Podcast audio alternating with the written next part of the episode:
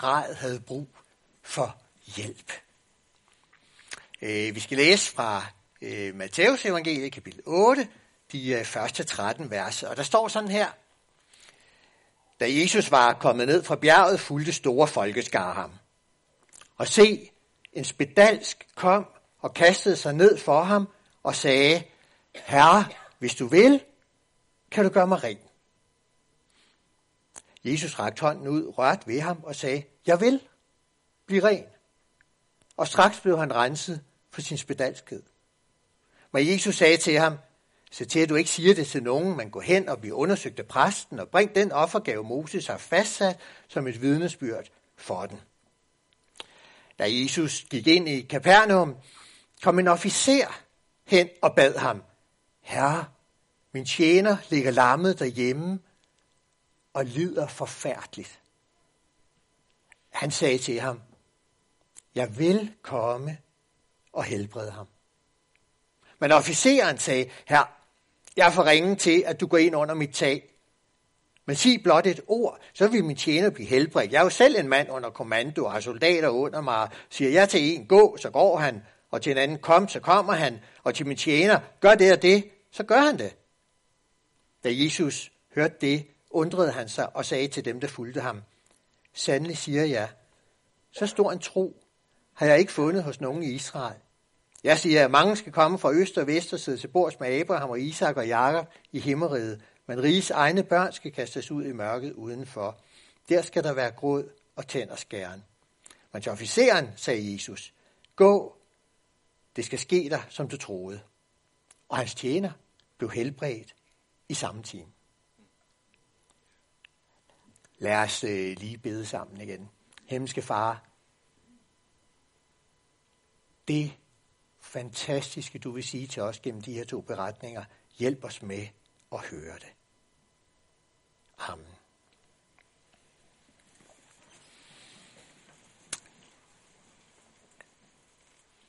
Faktisk har Jesus lige holdt en kæmpe lang prædiken. Uh, Matthæus har brugt tre kapitler på det, så jeg kan godt love jer, den prædiken Jesus holdt den dag, den er længere end den, I bliver udsat for uh, her i dag. Uh, og nu er han lige kommet ned fra det bjerg, hvor uh, han stod og prædikede til alle de her mennesker. Og uh, nu går han så rundt på skrænterne deroppe ved, ved nordenden af Genesaret sø.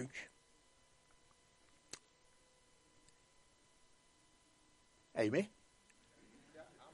Der er nogen, der har været der. Men jeg tror også, der er nogen, der ikke har været der. Kan I forestille hvordan det ser ud? Øh, jeg, har, jeg har taget et billede med. Vi skal lige have et billede øh, af stedet.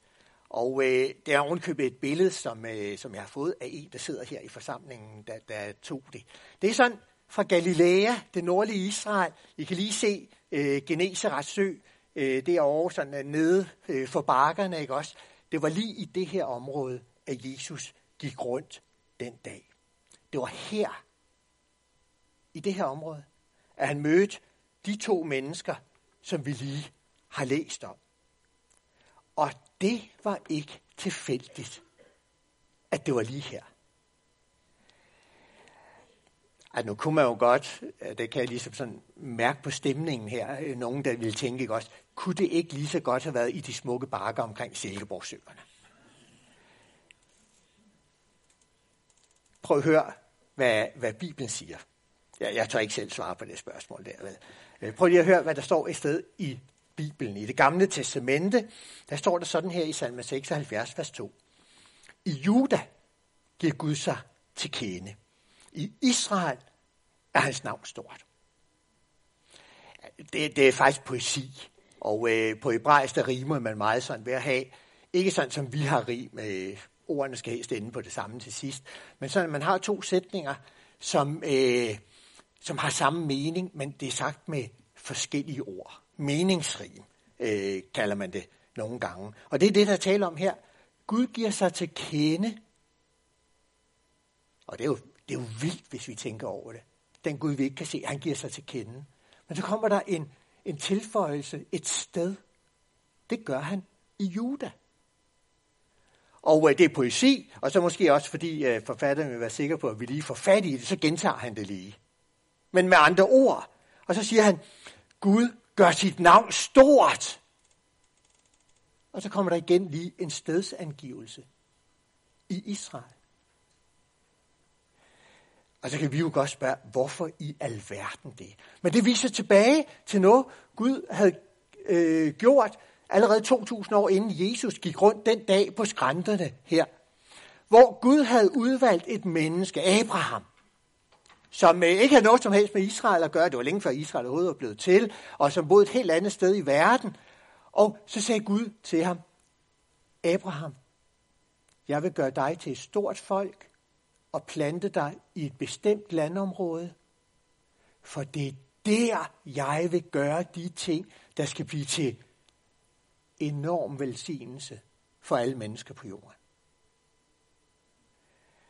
Isaias, han, øh, han pegede tilbage til det mange år senere. Han levede mange år efter Abraham, og han pegede tilbage, og så sagde han, den dag, hvor Gud virkelig gør store ting på jorden, tænder lyset midt i det mørke, der er på jorden, jamen, der bliver det Israel. Og så siger Isaias, ja, men, men, men det bliver særligt i området op omkring Genesrets sø.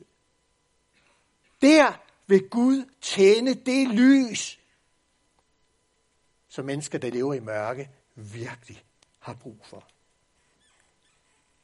Så det var derfor, at de to mennesker, vi nu hører om, mødte Jesus. Netop på skrænterne her ved Genesaret sø. Nu gjorde Gud nemlig det, han havde lovet. Han sendte sin egen søn. Og jeg ved godt, altså nogle gange, så er det sådan nogle sætninger, ikke også, man bare kan sige, og vi har sagt det meget, øh, der ikke for en måned siden var det jul, ikke? Øh, Gud sendte sin søn. Jesus blev født, ikke? Men nogle gange,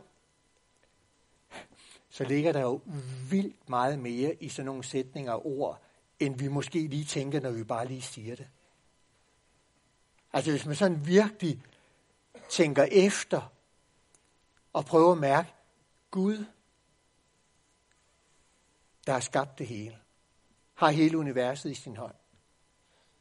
Han sendte sin søn til vores jord, fordi han elsker os. Altså, det er jo så stort, som man godt kan sige, hold op, det kommer vi aldrig nogensinde til at fatte, i hvert fald ikke før på den nye jord, vel. Øh, det, han gjorde det helt vildt. Og så gjorde han sådan, som han havde sagt, at han ville gøre. Han ville gøre det i Israel. Derfor var Jesus i Israel lige den her dag. Matthæus fortæller, at der var øh, en kæmpe stor mængde mennesker. Mange af dem havde hørt Jesus holde den her mammut lange tale.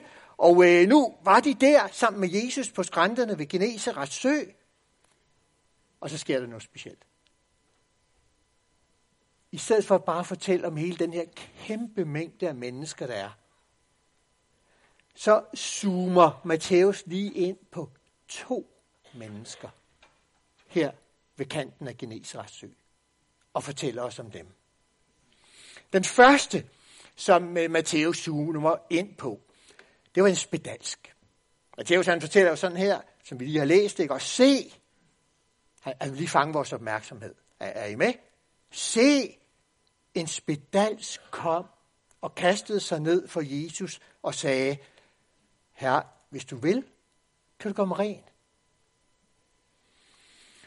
Spedalskhed, selve betegnelsen blev på Ny Testamentets tid brugt om sådan en lang række forskellige sygdomme, der havde noget med huden øh, at gøre. Altså lige fra psoriasis til sådan egentlig spedalskhed, som var uhelbredelig og en dybt forfærdelig sygdom, øh, som kunne danne sår og knuder og sådan nærmest få lemmer til at næsten rødne væk. Øh, fordi egentlig spedalskhed var så enormt smitsom, som den var, så var reglerne, at øh, dem, der led af den, skulle udstødes af det normale samfund. Øh, der var en regel, der sagde, at øh, spedalske måtte ikke bo i øh, byer med bymur, sådan som Jerusalem og andre byer med bymur. Der var simpelthen, der måtte de ikke bo. De må godt bo i mindre byer, men så skulle de bo fuldstændig isoleret alene. Og det var forbudt at røre den. Her på skrænterne ved Genesrets sø, midt imellem alle, alle mennesker, der zoomer Matthæus lige ind, og så får han lige vores blik til at sige, her går der sådan et menneske. Hvis liv, ikke bare sådan øh, fysisk, det var slemt nok, men også socialt, var totalt ødelagt af den sygdom. Han kommer her. Og så kaster han sig ned foran Jesus. Og hvad gør Jesus? Han rører ved ham. Altså, det, det er næsten det stærkeste i hele den øh, sætning har jeg ikke også? Han rører ved en spedalsk. Han har ikke berøringsangst. Og så helbreder han ham.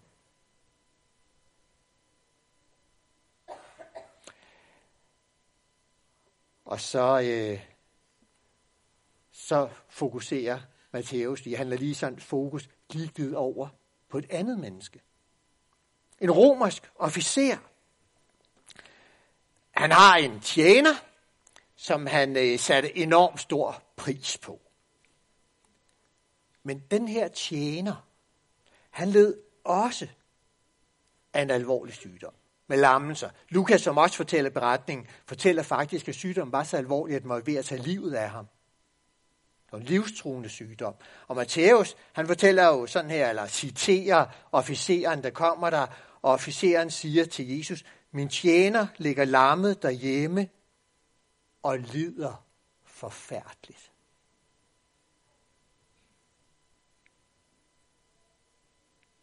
Kan I forestille jer manden? I et af husene her i Kapernaum, der lå helt derude på bredden af Genesrets sø. En mand, der ligger der, hårdt ramt af sygdom, med enorme smerter, og på vej til at dø. Men manden har en ven. Det er faktisk lidt specielt, ikke også, fordi det er hans arbejdsgiver. Det er officeren. Den romerske officer. Og hvad gør han? Han beder Jesus om at hjælpe sin ven. Tjeneren. Og Jesus hører officerens bøn og hjælper vennen.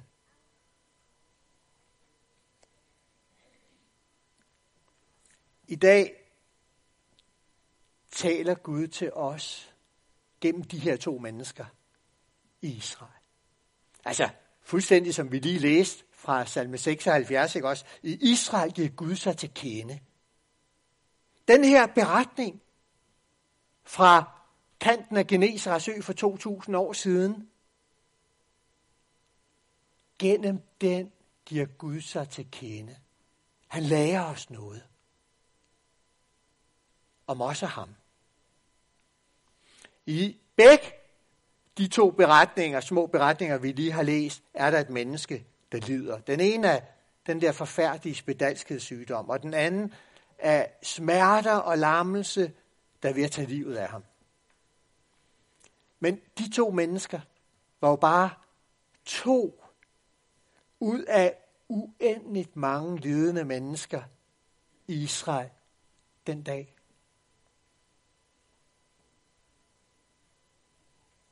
Og fuldstændig ligesom i dag. Hvis vi ser ud over verden, hvis vi ser i Danmark, eller her hos os selv, hvor alt for mange mennesker lider alt for meget. Nogle mennesker bliver rigtig, rigtig hårdt ramt. Sygdom, psykiske problemer, sociale problemer, økonomisk, hård skæbne, ulykker, hvad det kan være. Andre slipper billigere, men vi får alle vores del af det. Og sådan har det været siden søndefaldet. Det er søndefaldets følger. Et vilkår for os. Min kone og jeg har lige på mindre end to måneder sådan til sammen været til fem begravelser. Har jeg godt nok aldrig prøvet før. Det er for mange. Nogle gamle, nogle alt, alt, alt for små. Og det er et vilkår. Sådan er det i verden. Først når Jesus kommer igen, gider han snart kommer. Først når Jesus kommer igen, så stopper han det. Så skal der ikke længere være nogen ledelse. Men, men lige nu i dag, der, der er spørgsmålet, jamen hvad skal vi gøre med den lidelse, der er her nu, inden han kommer igen? Den store, eller måske nogle gange den mindre lidelse, som rammer os hver især, hvad skal vi gøre med den? Det er det, Gud vil lære os noget om i dag. Gennem de to mennesker, Jesus mødte i Israel dengang. Gud vil vise os en måde at møde lidelsen på her i den her verden, som er præget af syndefaldet. Den spedalske, som Jesus mødte der i bakkerne ved Genesrets sø. Han kom til Jesus og råbte om hjælp. Officeren, hvis tjener og gode ven var ramt af lidelse, han bad Jesus om at hjælpe vennen, tjeneren.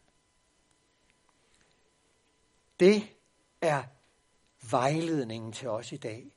Det er det, Gud godt vil minde os om i dag gennem de her to beretninger. Vi har lov til at komme til Jesus med al vores egen smerte og lidelse. Ligesom den spedalske gjorde det. Og ved I hvad? Vi har også lov til at komme til ham med vores vens, vores nærmestes lidelse og smerte. Bøn for os selv og forbøn for andre. Det er det, Jesus giver os lov til i dag. Det har han gjort altid. Og vi har også hørt det bunker af gange. Men i dag er det budskabet, hvor han lige minder os om det.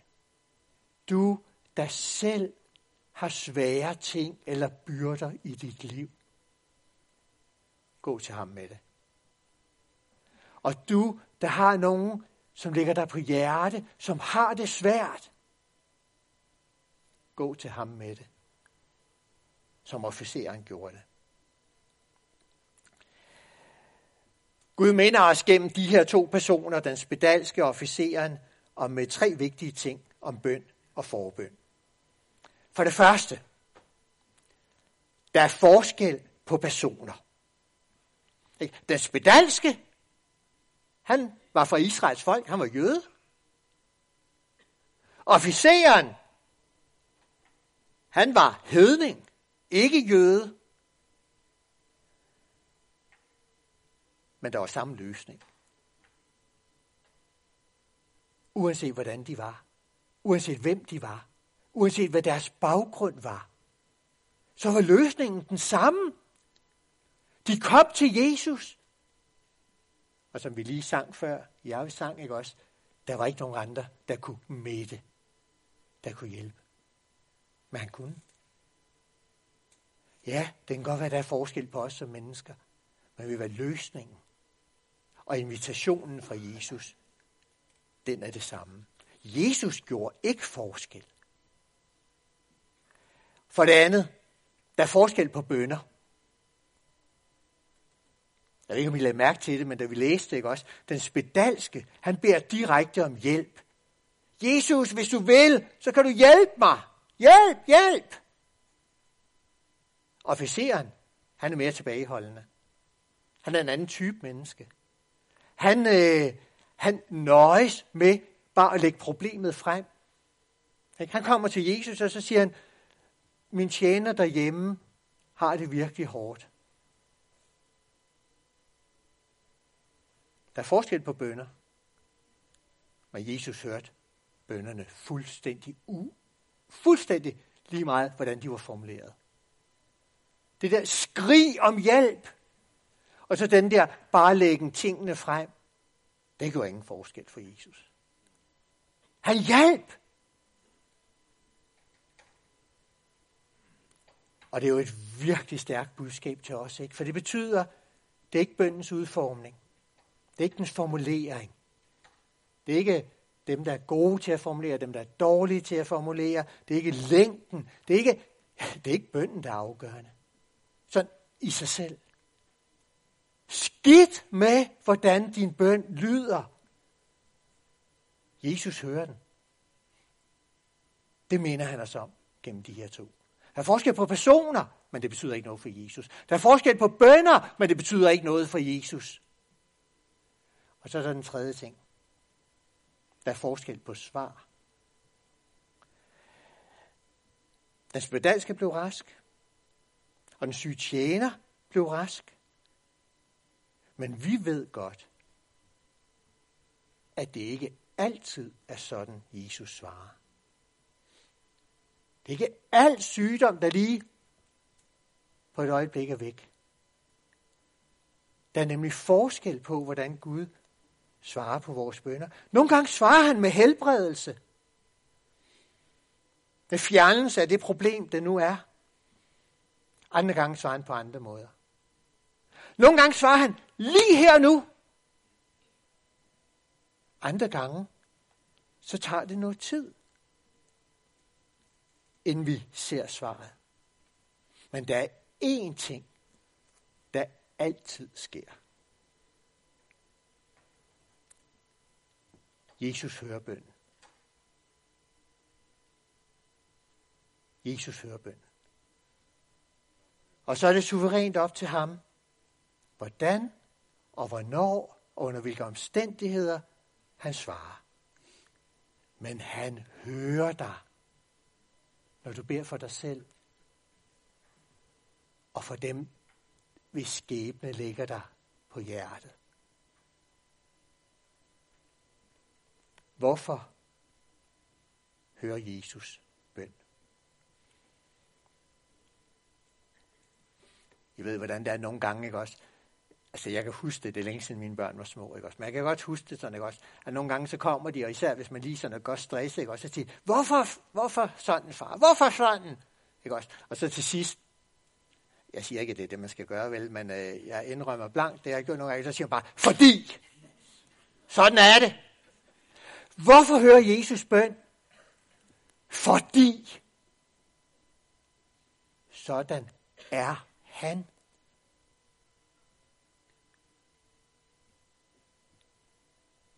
Han hører ikke bøn, fordi vi er på en bestemt måde, fordi vi formuleres på en bestemt måde, men fordi han er på en bestemt måde.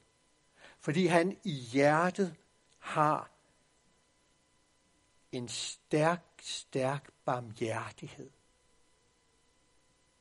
En medfølelse med os, hans skabninger. Det er faktisk det, Bibelen kalder noget. Og jeg ved godt, det er et håbløst gammeldags ord, ikke også? Men hold fast, hvor er det dejligt. Noget, det betyder, noget, det betyder, at Guds hjerte er sådan, at han er velvilligt indstillet til os. At han brænder for, at det skal gå os bedst muligt. Det er noget. Noget, det er noget, der er i Guds hjerte. Det er hans grundindstilling til os. Der er et sted i Gamle Testamente, hvor der er en af profeterne, Daniel, han var virkelig langt ude. Han havde det elendigt, hans folk havde det elendigt, og de var selv ude om det. Det er det aller værste, ikke også? Hvis man rammer ulykker, man godt ved, de er selv ude om det, ikke også? Og så beder han en bøn. Og så beder han sådan her, I kan selv læse den en gang i Daniel 9. Herre, hør. Herre, grib ind. Det er ikke vores retfærdige gerninger, der får os til at trylle dig, men din store barmhjertighed. Herre, hør. Herre, grib ind. Gør det for din egen skyld, min Gud.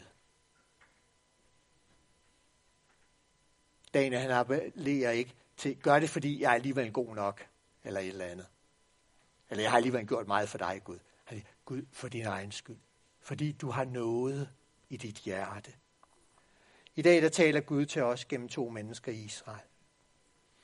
Gennem den spedalske siger han, husk det lige det, du godt ved.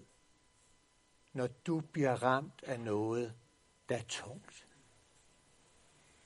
gå til ham. Bed. Og så siger han gennem, romer, gennem den øh, romerske øh, officer, når du har en ven, et barn, en i familien, en du holder af, som har det svært, så bed for ham. Fordi Gud er en nådig Gud. Han ønsker bare det bedste for os. Hvorfor? Fordi. Lad os bede.